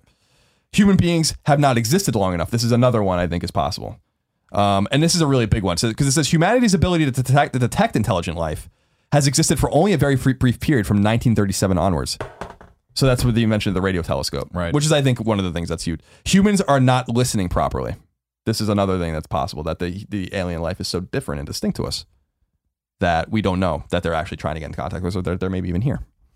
Civilizations broadcast detectable radio signals only for a brief period of time, which is what we've been doing. So they can only it, they would have to be listening to our planet for the last sixty years to know we're here. So why wouldn't it be the other way around as well? Right. They tend to isolate themselves. I think this is another possible one. Um, and this goes into like virtual environments and all that kind of stuff about how like the aliens might be so advanced that this is all uh, simulation, which is something that um, uh, Elon Musk talks about. Mm. They are too alien. We simply don't know how to identify them at all Right. everyone is listening, no one is transmitting. So the idea, so the idea that everyone's listening for each other, but no one's actually trying to pulse out information about their own whereabouts, mostly because it's dangerous. Except for This us. is something Stephen Hawking. Except for us. yeah, except We're for the us. only dipshits that do that. Well, we're not doing it intentionally. Though. Here's Hitler. We're doing it. We're doing it by the nature of our broadcast, but we're Right. not. We're not beaming shit into space. And this is something that that that has actually been talked about in the past. And people like Stephen Hawking often talk about how um, you don't want to let anyone know you're here. yeah, it'd be a bad idea. We are sending out the. Get on the microphone. Come on. We bought the microphone for you. You lean back. You're half asleep. I told you I wanted one with a button. This is too hard. But yeah, you we- literally we- hit a button to turn it on. You know what I meant? Pretty soon we'll take his legs and just put wheels instead. Oh my god. You just put a chair in. We did send out that satellite with the discs on them, so we are, you know, attempting. Oh, attempting. well, that's in case anyone finds them. We're not. int- We intentionally don't send out signals about where we are, like beaming out in space. We can send it in every direction in the galaxy, Right. uh, If we wanted to. Um, and then they go into things like so. Then they go into things the zoo hypothesis, which is something we were talking about at the table before, which is the idea that the aliens know we're here and that they leave us alone because we're not ready. Right. Um, we ain't ready. And then there's uh, the They just danger watch to communicate. resurgence. They're like, no, no. They are here undetected. They are here unacknowledged, and that's basically it. Mm. So out of those various options, and there are many, so I don't expect Yeah, you to that a remember them ton. all. What do you think are the options? So I think that I don't think the rare Earth hypothesis, for instance, I think that's bullshit. There's no way, just based on math, and this is where the Drake equation comes into play. Right. I do think that, and I don't know how you guys feel about it because we're all kind of we're again we're not astrophysicists, so we have no insight into this at all. I do think that the most logical thing is that we are young, so we haven't been listening long enough, and that we are far apart. Yeah, I, think that's more of it. I think we, when you start talking about aliens, you jump to flying saucers and the intergalactic spaceships that's 300 mi- million miles wide or whatever. And I think more than likely it would be that they're, if not less than us, just a little bit more than us. I don't know if I believe in like they're fucking teleporting around and doing all this and they have the technology and the ability to get here. I think. I do think they're out there for sure. I just don't think that they're that much advanced. I mean, we're talking about like, oh, you like in that, you know, the thing you just read or whatever. It's like, oh, well, in the next million years, we should have intergalactic travel down or right or what inter uh, Interstellar. interstellar travel down or whatever. Well, I mean, that's a long time. Even if we're a million years out, maybe they're half a million years out, but they're still half a million years out. I think it mm-hmm. is a time thing. Yeah, that we just haven't been out there, and I think that there's not as far along either. Yeah, I, I agree totally. I think even when you look at just Earth, right? There's humans and there's all these animals and stuff. Like there's a whole bunch of different shit going on. We know there's a whole bunch of other planets, even in this galaxy, outside of this galaxy, whatever. It's like it'd be ridiculous for the rare Earth thing to to be accurate. Like that just doesn't doesn't check out in my mind. I don't understand how the fuck humans exist. I don't understand how the fuck animals exist. Why things are all different. Whatever. They're there. I can't argue that. So it's like someone would ask me, do I think aliens are there? Absolutely. They have to be. There's a whole bunch of different planets. They're probably chilling. And they're probably in similar places like we are, where it's like they can't talk to us. I don't know which one that falls under. yeah, I mean, there's a few of them that are that way. I agree with you because this is the thing. You know, the rare Earth hypothesis, which is interesting. There's a whole book about it. I can't remember the name of it. Is the is the idea that there might be Earths, but like you know, like Earth-like planets in that Goldilocks zone they call it, which is like nearer to the sun. It's the the idea of life as we know it, which I fucking hate because I think we make assumptions about what life is. It's just some of the, what some of these things talk about. Like it breathes oxygen, it drinks water, it's carbon based. I'm like, I'm sure that there's life out there that doesn't do any of that. That has nothing to do with amino acids, doesn't have the DNA structure we have, and all those kinds of things. And I think that's the argument they're saying is that like since we know only life as we know it, it has to have these like hundred things go right, and that's just not probable, you know. Mm-hmm. And and it's probable to the, the extent of less than one per galaxy, which still means that there are millions of civilizations, by the Right. way. But they're just we have no prayer of getting in touch with them at all, and they don't know we're here when we don't know they're there. So I don't know. Nick, Either we're too far away or they've been here and don't care. They've been here already. Yeah. They've already we've already made some sort of contact. They know we're they know we're here. They've been here a little bit. Maybe popped down and did a couple anal probes. And we're like, these aren't tight enough. And they go back up. These aren't tied enough. You know what I mean?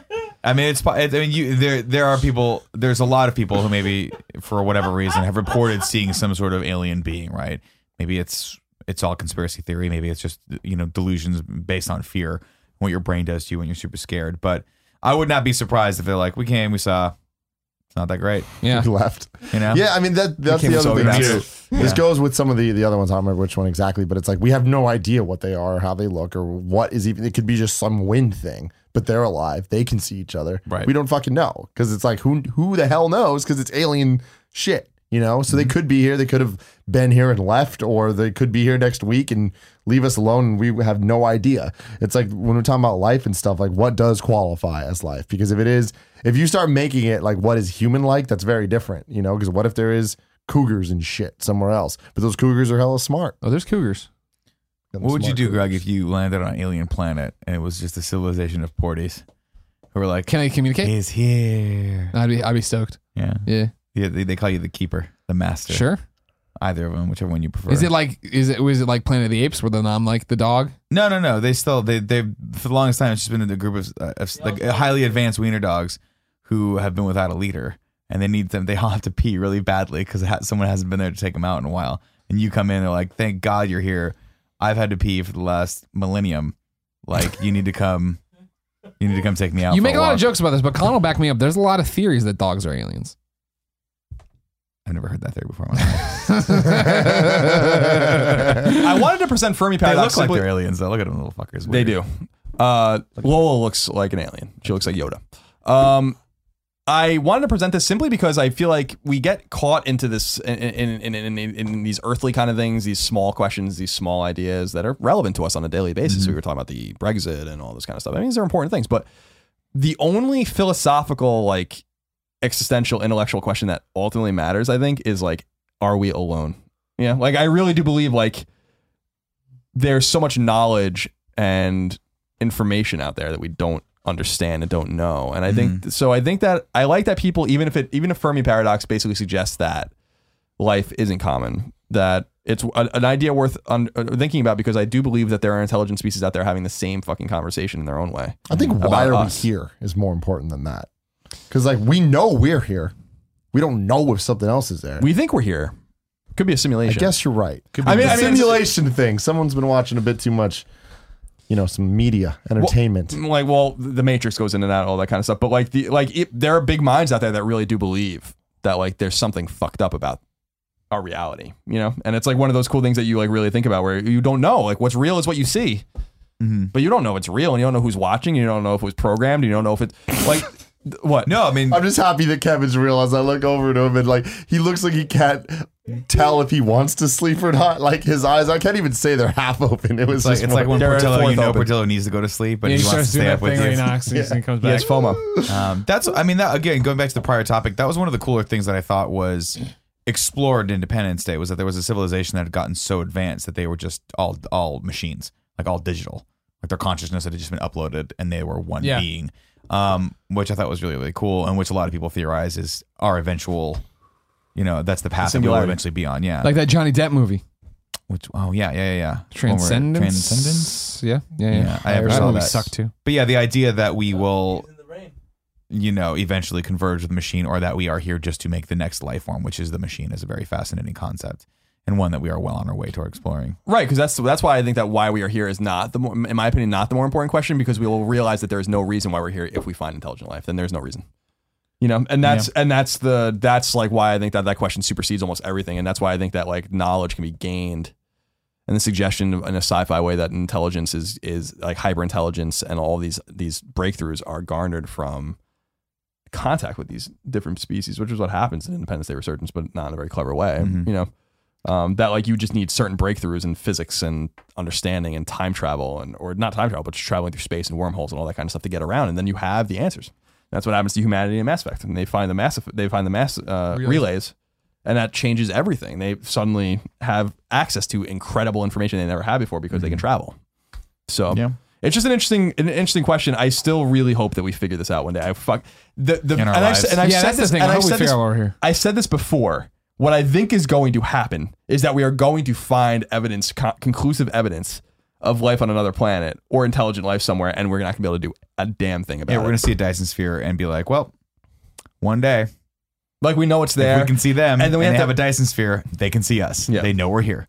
So we'll see what happens. yeah, and then like the idea that they're you know 600 light years away, so we send a message, they don't get it for 600 years. I mean, There's they could nothing we can do about literally, they could literally be like, "Oh, we've got such technology. We have this Dyson sphere. Let's just focus the energy from our sun toward them, and fucking fry that planet for no reason. It'll be fun. Let's watch. We'll make a moon base. It'll unify us. We already saw this in the Yeah, we need a unifying Resurgence. moon base. By the way, I was reading about that Dyson sphere star again yesterday. Oh, what do we got? What, what was the conclusion on that? They still don't know. They don't know. They have all these fifty they years have all- before they're like it was just a thing on the fucking. It was a speck. on They the have all these theories. They have all these Oh, I got it. theories I figured it out, guys. They think it might be a young star, and so it's still the planets are still coalescing around it. So it's causing like all of this. Um, But wasn't it really, really like, uh, um, Sexy. no, not sexy. It was, uh, yeah, very hot. Just tie it, tie it like a nubile sixteen year old. Um, you know what I mean, like.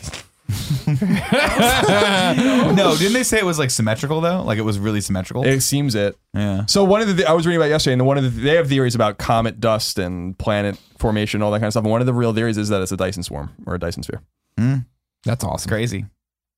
And that topic's brought to you by Harry's. Stop compromising on your shave and get started with Harry's. For far too long, you've either paid too much for a comfortable shave or you've settled for a low priced but low quality razor.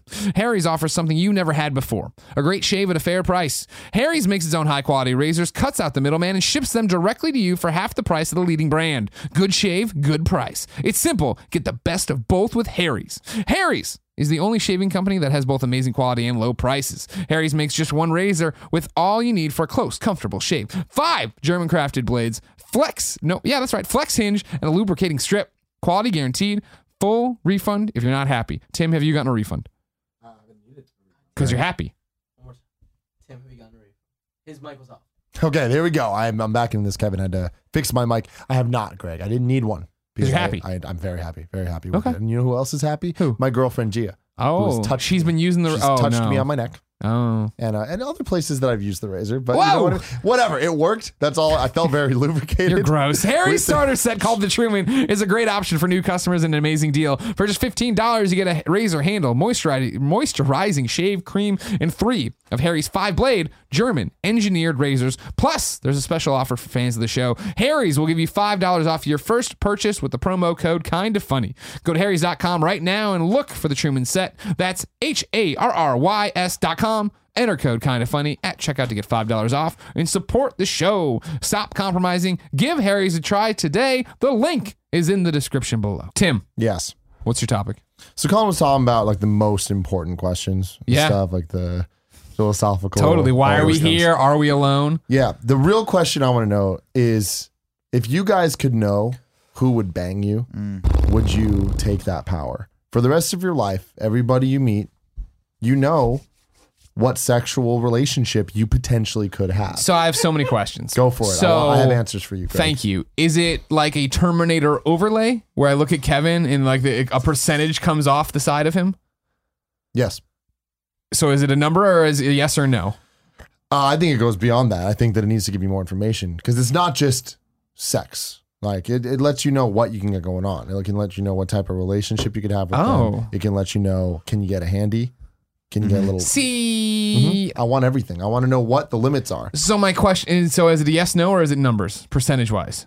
Percentage. And so then these are in play. This isn't everything in your world, I you know, like it's You not? Fuck it. Yes or no? It's a yes or no. I don't want to play with the percentages because So then, then, eh. I, I stand by my statement. Is it predestination here, where I walk up to Ooh, little predestination, little Calvinism. I walk up to Kevin and it's a hard no, and I can never change the no, or is it uh, Yep. an- you so, can't change it. So eh, okay, so then It my is what it is. so then my next question. So the, and this is then so it's based. I mean, like so stick with me. Mind out of the gutter, everybody. Nope. The a couple will say, uh, uh, somebody who predestination are going to get married one day. Meet as nine year olds, and they have a yes or a no on them, even though at that point there's no sexual intercourse. I'm saying, do I have a hand in changing this when I meet somebody? No, so it it will happen or it won't happen based on. Oh, no, no, no, no. okay. Sorry, not it will. It won't. It could happen. Is the key thing. Could or couldn't. Could yeah. It's could or couldn't. Yeah, you still need to make it happen, and it you don't know exactly how. It could not happen nine times, and that tenth time it does. But you know that it could. So this It person, could. this person, this is a machine that allows No, it's not a machine. It's in your a head. super- it's a mechanism in my head that allows mm-hmm. for me to see Kevin, and it, there's a there's a green light or a red light. I don't know Right. what they mean, but I know that the green light means we might be able to have sex at some point. He's into it. I'm into it. We're gonna take each other for a ride. If that's how it, you know, Because The I that's hear green what light would understand, sure. signify that yes, eventually you can have sex with this person, Right. but it does not signify you're about to go for a ride. No. See, I don't. I, then I would say no because that's that's every person. That's that that is that mechanism that we have that ability right now. If I tried point. really hard enough, I can get Kevin drunk. and Probably actually No. it wouldn't be that hard. No, Give him like two alcoholic See, no. beverages. What gets interesting about show him a is couple when pictures you're of Catherine you're Zeta-Jones. you are married, you meet another married couple, and there's a green light on the whatever, either one of them.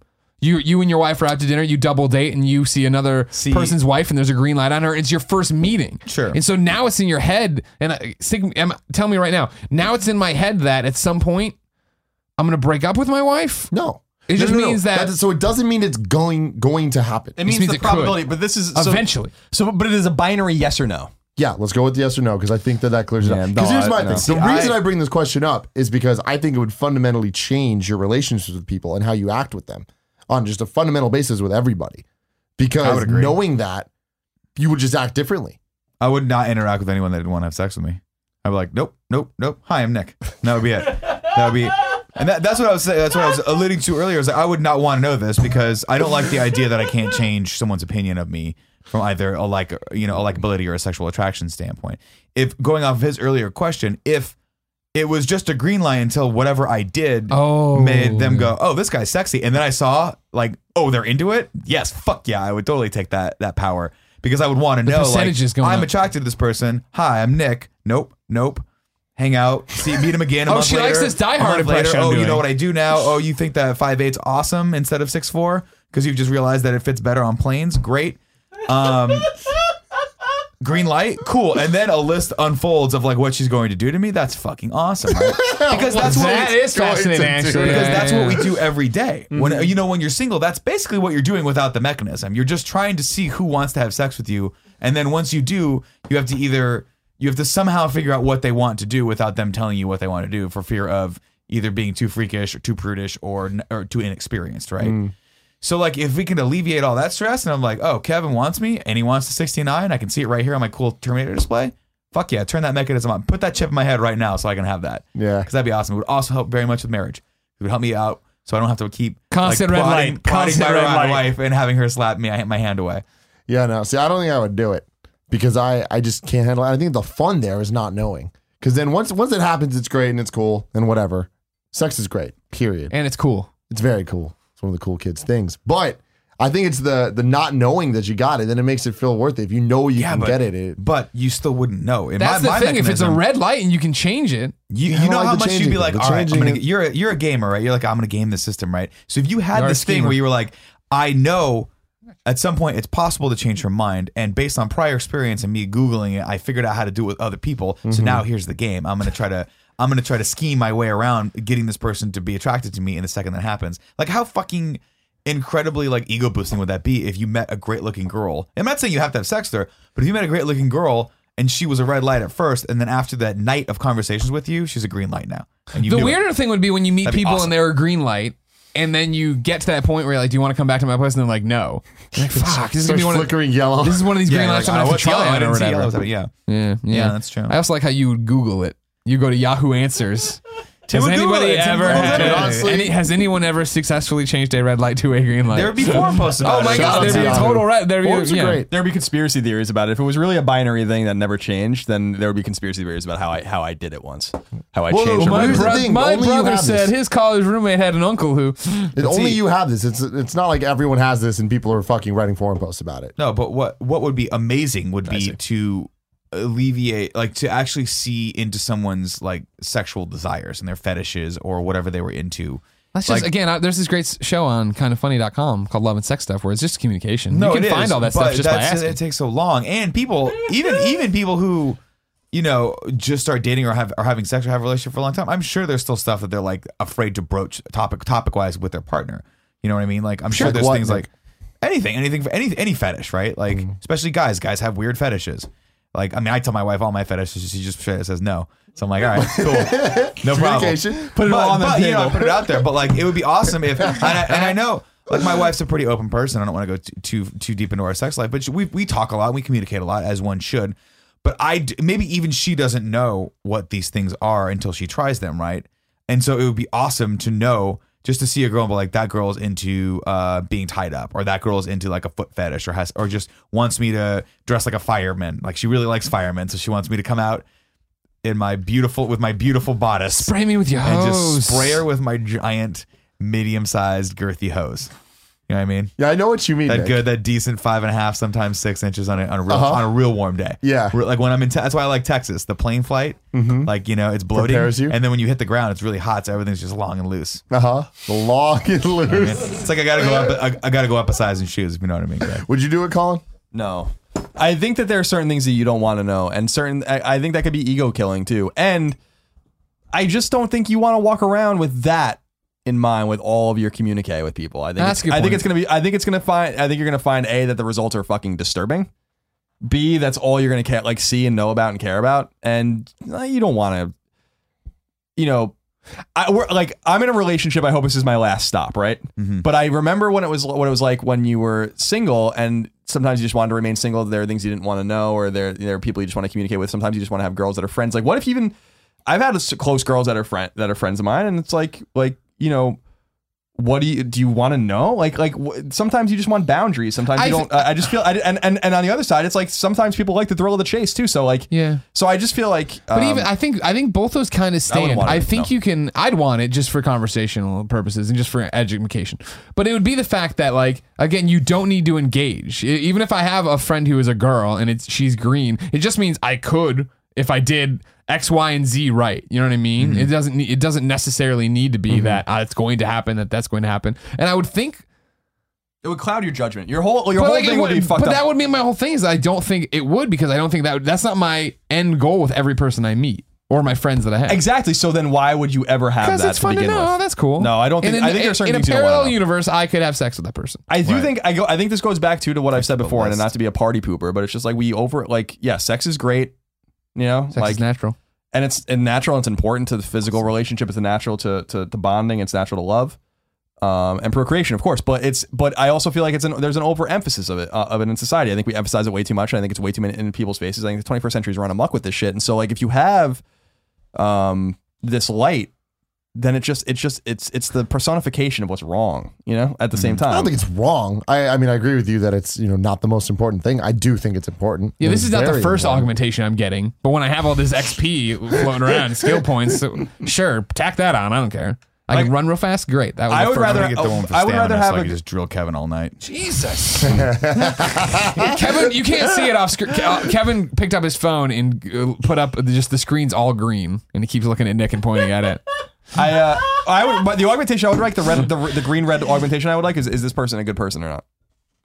Should you Yeah, even but how do you bother know with this that? person at all? Yeah, that's true. Yeah, but most how do you, people how do you know that? That's that's that's very. really I do. I subjective. really do think that most people are inherently good, uh, but I think there are fucking sh- shitty people like scumbags No, there out are. there, and I think it would be nice. And I've I've not realized that until you know until you're kind of in deep with some people. I don't mean relationships even. I mean just like friends and stuff like that. And you're like, wow, you're a piece of fucking trash. Yeah. you are just I feel at your like- genetic level. You fucking suck. In my You know, experience, and I'd like a it's a little lot like easier that. to know someone sucks than that someone would suck. You know, So that's why I'm gonna go with the It's true. So I wouldn't do it though. I So wouldn't you- do it. you would not do I wouldn't do it because I it, wouldn't it's wanna it's it. some weird mix of what these two are saying. Where one, I would love to know just because it's like that's, That's cool super to cool know. and whatever, and like I do think I could handle it, but I wouldn't want to know because it would change the dynamics of how I deal with people. And I my favorite thing is the dealing with people part. I Sure. like talking to people and like kind of figuring all that shit out, even if it's entirely not sexual at all. That's the thing is that it's, it would inexorably change the way you did it. Like no matter what Greg would resist, like it would inexorably change your entire outlook and the entire is way still you dealt with people. I don't know. I think that it would change you in ways that you wouldn't want to be changed. You know, I really do. I think it would make I would you, have a lot more I think it would- sex. Yeah, you would, but You at what- wouldn't. But, but Uh, I mean, I, I'm talking if I was single. You're Okay. single, you would. No, I mean, But that's even the- then, I just even as don't a married think- guy though. you just said you were going to drill Kevin all night, though. Well, that doesn't count though. Kevin's not a real person. Um, no, even as a married person, I just think it would be. It's nice to know that people are attracted to you. It's an ego boost, right? And I think most people walk around not knowing, and that's the same as Nick, not- most people are attracted to you. Eh. Yeah. You got these. You got this. You got these shoulders. You got the ice know. cream scoops. You got a great know. personality. good Um, beard. Good hairline. Thank you, Greg. I appreciate that. Uh, I'd fuck you right now.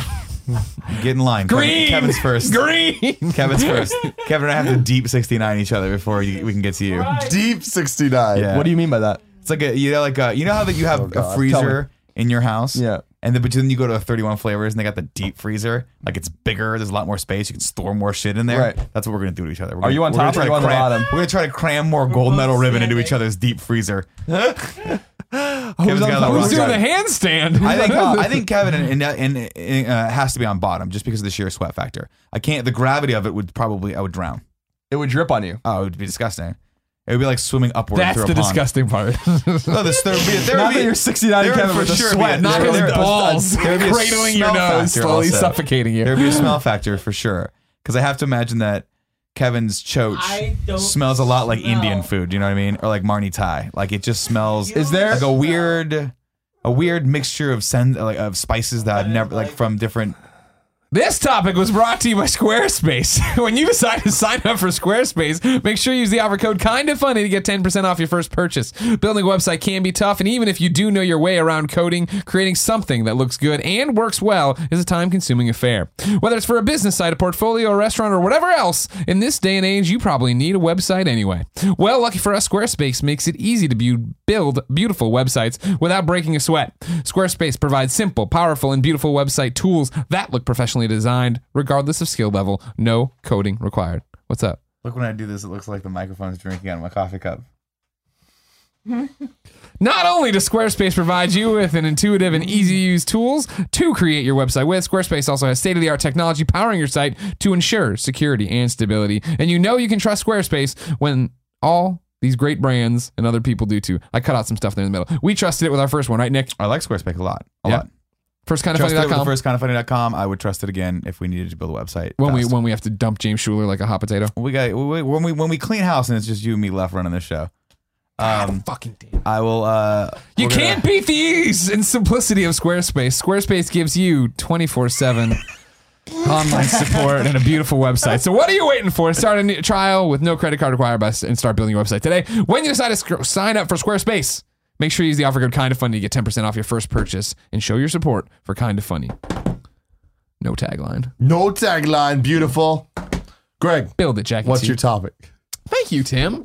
Uh, my topic is uh, it's it's about movies. I want to talk about movie ratings. Okay. And namely, I want to know why America is a bunch of prudes. What's wrong, Kevin? Get on your microphone. Use your big boy. Use your big boy thing. Your topic was supposed to be broccoli, and you know that. Yeah, but we talked about this beforehand. Broccoli will be a topic for next week, Kevin. If You I'm ruined it. if I'm lying, I'm dying. I'll do broccoli next week for you, Kevin. All right. Because Kevin, our give ice me topic was such a hit. Kevin, give me a big smile. Was it that not? It legitimately was. Yeah. People really liked it. broccoli next week, everybody. Hold on to your horses. I went and saw a cinema last night mm-hmm. called Batman v Superman Again? Dawn of Justice So bad. Ultimate Edition. Now this is the three-hour rated R cut. Where is this? Oh it was at Kabuki. There was a I got I No snuck into a, shit. sh- a showing of it. It's out now on digital. on I'm demand. so cool. exhausted from you from hearing you say that you went to see this movie again that I feel like I just saw it again. That's how fucking tired I am about it. Colin. So, as I was saying, on my way there, three hours of Batman v Superman, Yeah. rated R. Mm-hmm. How can you improve on a masterpiece? I don't know, but the movie Wonderkin, Zack Snyder did it. no, so what Was I it, was it actually a better movie? I don't know. Sure. Can you please reach over and plug Colin's Sure, back in? Because you know he's not going to do it. You know he's just going to, despite you, talking to an, a dead mic. Thank you. He's back. He's back. More to He's spite up Kevin. Uh, but no, what I want to talk about the fact is this is rated R, Right. And how stupid movies are. And you, you're a movie guy. Yeah. You know America. We all know that it's it's we're, when you want to compare us to like the European countries, right? They're totally cool with the sex, hate the violence. America totally cool with the violence, hate the sex. And then we get into this weird thing of language. Batman v Superman, uh, Ultimate Cut, R-rated edition. The additions that would uh, make this get an R rating in Greg Miller's mind are very simple and very small. There's a fuck.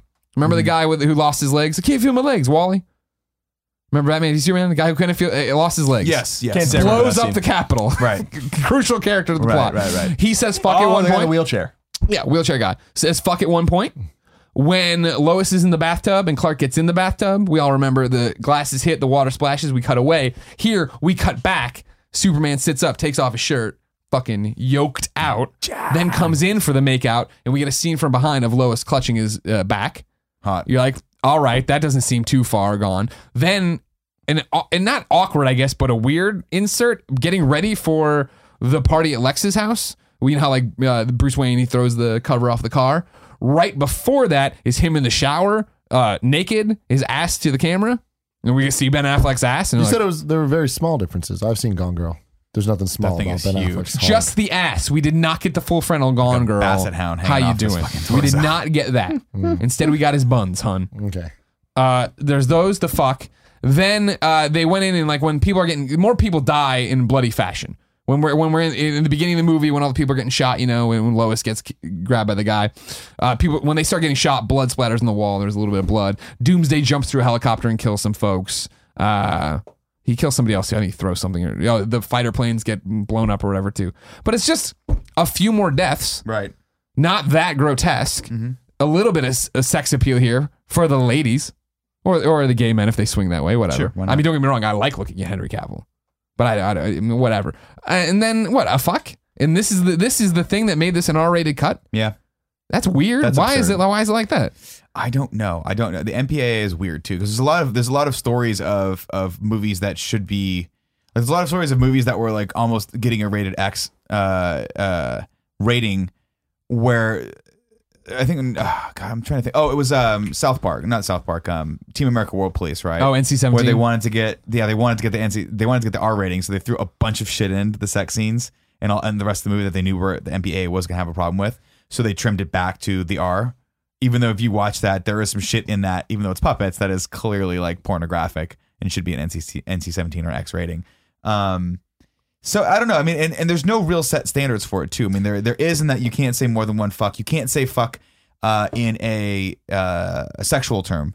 So you have to use it as an exclamation. You can't say I'm gonna fuck you. You have to say fuck Sure. that sucked or whatever. If you say I'm gonna fuck you, you're gonna get it right. I'm gonna run through I like the how you looked at MP. Tim when he said it. I'm gonna Well, throw I've the, already I've already 69 Kevin so deep that he's now a part That of was me. last topic. If you weren't, didn't catch that, that was out of out of context.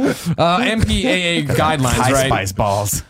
G, all ages admitted, a G motion picture contains nothing in theme, language, nudity, sex, violence, or other matters that, in the view of the rating board, would offend parents whose younger children view the motion picture. Uh, they go on, no stronger words than are present. Depictions of violence are minimal. No nudity, sex scenes, or drug. PG, uh, parental guidance suggested. Some material may not be suitable for children. The more mature themes in some PG rated motion pictures may call for parental guidance. There may be some profanity in some depictions of violence or brief nudity. There is no drug use or content. PG 13, parents strongly cautioned some material may be inappropriate for children under 13, may go beyond the PG rating in theme, violence, nudity, sensuality, language, adult activities, or other elements. Any drug use will initially require to be blah, blah, blah, blah, blah.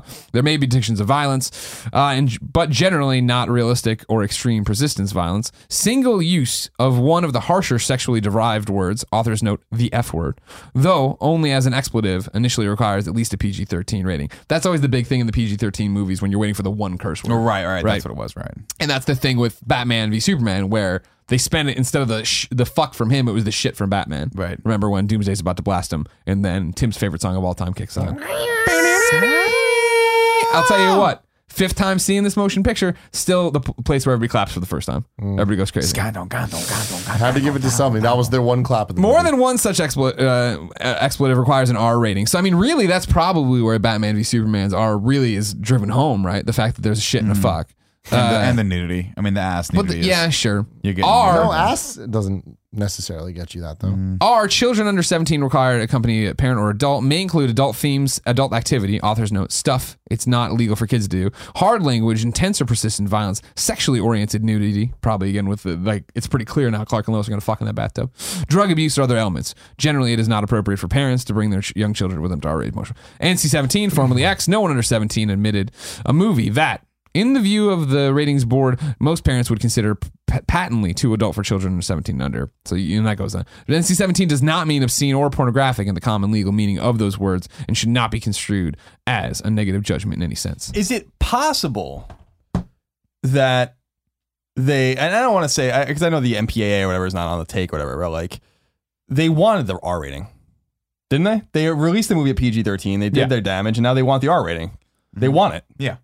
So like it's it's possible that they're stuffing as much shit in there as possible to get it. Oh, that's exactly why they're doing it. So I like so I, I don't understand like so No, they It's did it as not, a- uh, this isn't, I'm not talking about like Batman v Superman's been robbed. I'm just saying, as somebody who now, usually you sit there and we'll compare two different films, a PG 13 and an R, and you're like, I guess there was more of this. And this is like literally, you can see that this 30 minutes, this use of fuck, this is what pushed over the edge. And it's like, really? Why are we so hung up on that? Why are we hung up on them in a bathtub? Why are we hung up on a little bit of blood? Because it wasn't like brain splatter. It's just like blood on the wall, digitally added. w- let me ask you this too. Lay it on What- were- was the theater full? for this Yes. movie? Yeah. What's wrong with everybody? But really the thing makes you is, wonder, doesn't it? It, it only really matters certainly does. when it comes to the R because Don't that play like you didn't limits like the the, movie. the people that can go in. You know, Yeah. So people try to stay under that R because then, like PG thirteen, it doesn't matter. You're going to make as much money as PG or G or whatever Sure. the hell it is, right? Which is tr- historically why people try to get that PG. Because even And that's why in people that whole, pulled that off the whole thing, R. I remember specifically with cartoons, like back in the '80s when Transformers the movie came out, it was the first cartoon that had a, a swear word in it. Like when one of the moon bases blows up, Spike's like, "Oh shit!" and that was a big deal. That's when I I think I could be wrong about this, but that's when the PG to from G to PG kind of like it was during that era that it kind of became a thing because they were like, "Oh." There's nothing technically wrong with what they're doing. We're not going to give it the PG 13 there, but there needs to be something in between. Well, I think the I think the PG thirteen rating came about in the eighties. Red Dawn. was it Red Dawn? I think Red Dawn is the first one. Yeah, because I think I think people like if I'm if I I could be remembering this completely incorrectly, but I think I think Spielberg was pretty um influential in having that happen because there was no I guess they needed something in between PG and R. Um, look, can you look this up? I'm on it. well, yeah. between G Was it G and PG? Is that what it Because was? well, yeah, because the originally it was PG-13 just G. Well, I think Well, I, G, PG, and R were the original ratings. Yeah. And X, which is now NC. yeah, which is NC seventeen. I don't. Yeah, I think PG thirteen was the was the newer one that came about because they were like, we need to have Some in there between. needs to be action and violence, but there needs to be something in between PG and R. Gotcha, 'cause maybe it's that too, was it's it too much then. of a void. I could be wrong about that though. It's Indiana Jones. Oh, Indiana Jones. Was that Uh, Indiana Temple of Doom. This is from I'm reading Business Insider. Uh, however, a more important Where did I get anniversary Red is Dawn what Temple of Doom. It, it was mentioned in. it's all off and on the mic, Colin. No, it is. Helped I guess- I usher think it's one in of the first ones. the creation of the PG-13 box office sweet spot that would shape. Here's how it came to be. It goes on. Of all the Indiana, of all the films in the series, Indiana Jones uh, and the Temple of Doom is the darkest, the best one. Uh, part of it was going through. I was going. This is explaining like this. Hold on. Until 1984, there had only been four ratings a film could receive G, PG, R, and X. Films like Temple of Doom, which were too mature for PG audiences but not mature enough for the R rating, would find themselves in limbo. Spielberg found this netherworld rating unfair to both filmmakers and audience. So, according to a 2008 interview with Vanity Fair, Spielberg says he came up with a new rating that would bridge the gap. Quote, I remember calling Jack Valenti, the president of the Motion Picture Association, and suggesting him that we need a rating between R and PG because so many films were falling into a netherworld. You know, of unfairness. Unfair that certain kids were exposed to Jaws, which was a PG movie or whatever, but also unfair that certain films were restricted that to, to kids that were 13 or 14, 15 who not allowed to see. I suggested let's call it PG 13 or PG 14, depending on how you would design it. And Jack came back to me and said, We've determined that PG 13 would be the right age for that temperature of a movie. So I've always been very proud that I had something to do with the rating. What's crazy too is that there's so many different rating systems, whether it's TV or video games or movie, Mm. and they're all similar but different. Like on TV, you'll they have all those Oh, different yeah. letters and shit. It's like TVG. TVMA, TV MA with the L because of language or whatever. Right. TV 14. I mean, that kind of makes a little bit more sense. I mean, my thing is, these are all vanity ratings, right? Like, how many of us you know, shocker, saw a rated R movie before we All were the time. 18 years Yeah, old. but I All mean, the but time. how many aren't though? And I think Maybe, that's the key thing. maybe. It's vanity up until R because R we've seen it with movies do not make as much money if they're rated R. Sure, until up well up until Deadpool. Well, Deadpool was a successful um, R-rated movie, but it's also because people aren't treating rated R movies. They're not. They're not making the kind of rated R movies that can make money because traditionally they haven't. They haven't been able to market them. To be clear, it appears that it was the release of Temple of Doom and Gremlins that did not have the PG 13 rating that started all this shit. That's why Spielberg did it, and that's why Red Dawn was the first movie to be released as PG. Told you, motherfuckers. I am, but to be fair, Colin. I am also obsessed with Red Dawn. Was right. Uh, here's the thing about it, though. To Tim's point, Porty, come back here. I used to. I mean, I saw dozens of movies when I was a kid, R-rated movies with my friends or by myself. Even like I remember going to see something about Mary by myself, when my dad saw some other movie when I was in eighth grade. Um, and I would just buy the ticket for. I'd be like, I, you know. Oh, I want to see whatever fucking Yeah, movie I you should walk see. into the other so, one. so, but to be fair, the R-rated movies inherently will never make as much money because th- they didn't get my money for that movie anyway. I gave it to fucking whatever Yeah. PG movie was mm-hmm. in there. I'd be like, oh yeah, it's ten minutes apart. Give me Yeah. the blah, blah, blah. and then I just never once, by the way, ever got in trouble for that. No one No. ever came and fucking bothered me. I remember sitting. Really? I remember sitting in something about Mary by myself in eighth grade when my my dad was seeing something else. You know, in like the cum shot scene and stuff like that. And I was like, holy, it's like holy god! Like I, I was like almost looking around. I'm like, yeah, scary movie was that for us. That was awkward as all shit being with your parents. Yeah, but yeah, my- you took them to see scary movies. you know, thing. my mom and I'm sure I'm not alone. Would used to buy me the tickets and and just send me to go do it with my friends. Like that's the and their, or their friends' parents would buy the tickets because they just didn't give a shit. In high school, So we you're did 14 have and it. 15 doesn't matter. Our AMC in the, the burbs of Chicago did check IDs for uh, rated R flicks or whatever, but you Yeah. could sneak around it. I mean, modern day shit, good fucking luck. I mean, of course you can sneak in and like, congrats, good for you. But- But they do so much. They come, they check, they do things where they they there's like lights and shit in the theaters, and it's like, Really? can you not? Yeah, dude. I've never seen this. I, I, my assumption today would have been that it's easier than ever for someone who's underage to sneak, to sneak into one of these shows. You can walk up to a machine and buy the ticket, So no one's Right, carding you exactly. as you're as you're buying it. And then when you walk in, do you really that like does the 15 year old really? I mean, it give a depends on if the movie just came out. Like if it's the, the day of Sure. release, like they they do check the ticket stubs. They do give you a lot of shit. We also don't look like 15 year olds. Well, I mean, I am think a, I'm clearly a 36 year old man, um, as I have looked for the last 20 some odd years of my life. Mm-hmm, Uh, but yeah, I don't know. I mean, TV TV is also the big joke, right? Because the only people that are actually able to police that Portillo. are your parents. But if you have HBO growing up, you can Go see. put them in a room. I mean, you see all these movies anyway. It doesn't matter. They're all on TV anyway. So it, it- it- it's. I get why it has to happen. I get why it's there. I think it's. I think I'd rather there be some system in place than no system, no matter how faulty that might be. I just think gr- the way I grew up was, you know, seeing movies like Predator, RoboCop, uh, Aliens, um, Terminator, all those in the theaters, and they scared the shit out of me, and it's probably why I'm a sexual deviant. Yes, Kevin. Do you think that it's better that there is a system than no system? Because uh, like It I've scares away the pussy kids I who are would too. say- mu- do they don't want to be men and go in there and No, I, I think it's an important distinction to make for specifically young- like like uh, uh, children's movies, right? G versus PG versus PG thirteen, because I do think that like I, I wouldn't want if there were none is by some you know mistake some parents walking into fucking uh, I don't know alien insurrection or what was it called uh, Independence Day Independence Day Resurgence? resurgence uh, and thinking that wasn't that was going to be just like a fun spirited movie. So it's good to know that that, that is going to be have more violence than um, a movie like The Incredibles, right? yeah. the violence in There- Independence Day Resurgence was what they did to the fucking script. Kevin, there's a documentary called "This Movie Is Not Yet Rated," Mhm. and it's just about how like sometimes it really screws over movies. Oh, it does, Oh, yeah. and, and it's hard, and you have to, and it, it's costly too because you have to Re-edit continually re-edit your film until you can get the rating you want. Um, and there's no, it's all subjective, right? Yeah. At the end of the day, there's really, you know, with the exception of the the what Greg just read, I there- you can make Dread, and that could come out. I mean, I think Dread was maybe that was R. But you could maybe cut a scene in that, and it might be PG thirteen. You never know. It just depends on who you Mm-hmm. Who are, watches and, it and when, who's watching it how, when. and whatever. I, my thing, my my ins- my instincts was as, as a libertarian, our- side the person is that rating shouldn't exist at all. Um, but the reason I have no problem with the, the rating, the ESRB or the MPAA, is that because they are they are bodies, they're organized bodies that have nothing to do with the government. The thing is, is that the ESRB actually created was created in the mid '90s because the government was like, "You Getting do it, or we'll fucking do it." the, the government was getting and ready that, to and fuck that, shit and up. that would have been like I would have been like that's a bridge way too fucking far. Why is the video game even involved? Why is the government rather even involved in this at all? But I have no problem with it per se. It just never affected anything about the way I saw movies. You know, it really, honest to God, didn't. In fact, it made me want to see movies even worse when I knew that they were rated R. Because when I was young, I saw. I mean, I don't see movies anymore, but you like I literally probably saw five movies a month in the theater when Oh, I I was a did too. kid. I saw one For every weekend. That's all you could do. years. Every weekend. Years, and I would see anything. And so I'd it see, was that's like when you'd see movies two, three times. Yeah, at a go. I, I, You're do, like, I would "Oh, see I'll go movies. Batman again. Why not? When I when I see some of these movies that I like that pop up, and I'm like, I can't believe I saw this movie in the movie theater. Mm-hmm. You know, like they're like it happens to me all the time. I'm like, I saw this fucking movie in the theater.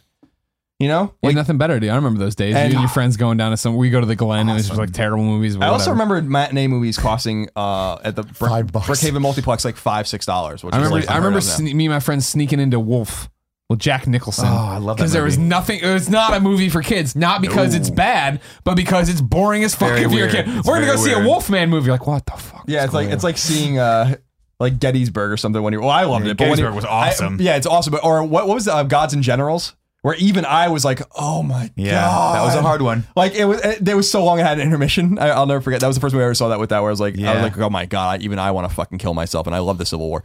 Now, uh, to wit, though, about the movie tickets, what I thought was interesting at the Alamo Drafthouse in the Mission. Uh, I like could have just straight up walked into that place, sat in that theater, no one would have said a fucking thing to me. Probably Yeah, not. they no. would've. Well, no, they wouldn't have because I fucking Jared got the tickets for me and he gave them to me, came out and gave them to me or whatever. We sit- went, walked into the bar and then I just fucking walked in there and sat in the seat that Oh, I was oh, supposed to be interesting. sat in, but no Someone- one asked for me for my ticket. Your ever. waiter didn't look at your ticket when you Nope. come on. Oh, a- every time I've ever been there, like, all right, cool. You've been here before. I'm like, yep, and I show them the ticket, and they're like, great. They asked me if I was there before, but they didn't look at my tickets. 'Cause They were in my Interesting. fucking pocket the entire What- time. So I thought that was Did they interesting check Jared or anybody with you, like a party?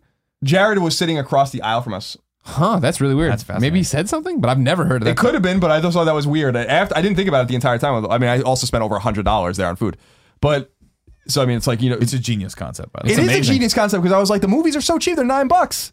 But then I'm like, oh, like I would charge even less Oh yeah. to get people into the fucking I that actually- way, so I get get you fucking drunk watching That would- Independence Day Resurgence. It's the only thing that gets you through. It was it was so fun watching uh, Ghostbusters that I do want to go back. I mean, you're just You're literally going it's- back next week to see just Ghostbusters. like hanging out with your friends, watching a movie, and and and and having dinner. It was cool. Let me say this real quick about Ghostbusters, the new one. Which one? Yeah. Okay. before we finish, because I'm sure we're almost there. There was two or three trailers before the Abomination I saw this weekend, and one was for Suicide Squad, which I think looks fun. I want to see it. Sure. I'm not convinced it's going to be good. I think it's. Did you guys see the trailer for Suicide Squad that uses Pony? Because No. it's fucking. It's a. We need to watch it. Pony's It's a having a remix great and it's resurgence, awesome. and I and I blame us. But the other, um, but the other trailer I saw was for blame us. Ghostbusters, which I think is a trailer I've seen before. Mm-hmm. And Bam. people, I want to just give a little perspective because I uh, because I'm of two minds with this movie. I'm of two minds with this movie where I feel like it's gonna bomb, and I also feel like it's gonna be fine. Uh, where there was a lot of laughter and um and uh, chuckles uh, during during it from the people in the audience. Is this the one where uh, and I Pat, was laughing. Patty has the ghost on her shoulder and starts leaving? They take a selfie, and she's like, "Really?" Yeah, yeah, Yeah. yeah. That's it. and, That's I- and the I was best like, trailer I'm they like, put out and, for and it. I'm like, you know what? Like, doesn't look that bad. It But just- but you know, but I I'm still not going to see it as on principle. Because you hate women. Uh, no, uh, I do, but it has nothing to do with this. Okay, I, I don't want to see it because I just don't know how it's how it's Ghostbusters. But I but I do. But it gave me pause where I'm like, I was positive that movie's gonna fucking tank. My hope and now is I'm like, oh well, seems like people my are into it. continued hope with Ghostbusters is just that the trailers have been bad. I still like that cast. I still like that director. I'm like, they're funny. I, Yeah. I, Those girls are again, funny. I Those just women- think I think it's going to be a very funny movie that's called Ghostbusters. yeah, I don't think it's going to be a Ghostbusters movie the way we all think of it because that movie is 30 years old. at yeah. this No, point. you can't do that. It's I all also gotta think it's the I same also again. think it's Please clearly refer not to topic one Ghostbusters. for my thoughts on what Ghostbusters will be. Um, to to my final thought on the topic of, of ratings is uh, again, I'm glad I'm glad they're there. I think they're they're dying, obviously, and I think it's because of things like the internet, right? Where eventually we'll look back and be like, it's interesting that we chose to rate all that content because we couldn't we couldn't Oh. possibly control it now. There's just there's no fucking way. Gotcha, right? gotcha. Um, you can go on YouTube right now and see, or anywhere on the internet, Google video and see anything you want to see, from real life deaths, uh, from terrorists to uh, crazy pornographic material. Right? Well, I hear there's you, 'cause- zero barrier to that. It was one like I was watching day five, and it's a Rooster Teeth thing, and day five's awesome. I haven't watched episode two yet, but day, episode one was awesome. Totally dug it. And at one point, those girls stand up stark naked and walk in the Butt-ass house, and I was like, "Huh." Didn't expect that in this Rooster Teeth Right. video I'm watching on the internet. Yeah, right. crazy. Um, so it's so it's I, going I to think be it's going to be the other way though. I think that the internet's just going to get more and more like when it comes to things like Rooster Teeth or YouTube or things where it is you're putting content out there and there's just going to be some rules where it's like you have to say what the level is and it, I think it'll be a lot of self policing more than anything. But maybe. I think that they'll do that. Yeah, Google image search you're going to be able to find horrible shit anywhere, but that's more. akin Well, I to mean, there pirating. sort of already is, right? But it's more it's more just binary, right? Where this is mat- for mature audiences or not, right? So even doesn't uh, you know most sites will have age gate or something, or or people will say that there's mature content in YouTube videos, right? And you're supposed to aren't you supposed to flag that? Yeah, I guess I mean that's a good point. I mean, like thing, sites like IGN already do do the age gating thing. Rooster Teeth does it sometimes. Doesn't YouTube to a certain certain extent? So YouTube, it's a uh, be that's in. this. It's not so much self policing as much as it is community. Um, Right. Someone will say this is community mature. will flag it, and then you have to sign in to be able to see it. Right. Okay. So, So, I mean, I think that, that that I guess that is a start, and that's a good point. But my it's it's scary to me that they're gonna there's gonna have to be another governing body on the internet, uh, policing the internet. I don't know how that how or how that's gonna look, but it's sad because right now we really are in the wild west of the internet, and it's fucking awesome because you can get away with anything, mhm. and it's awesome. And We you sure can. could have Kevin, come out here naked.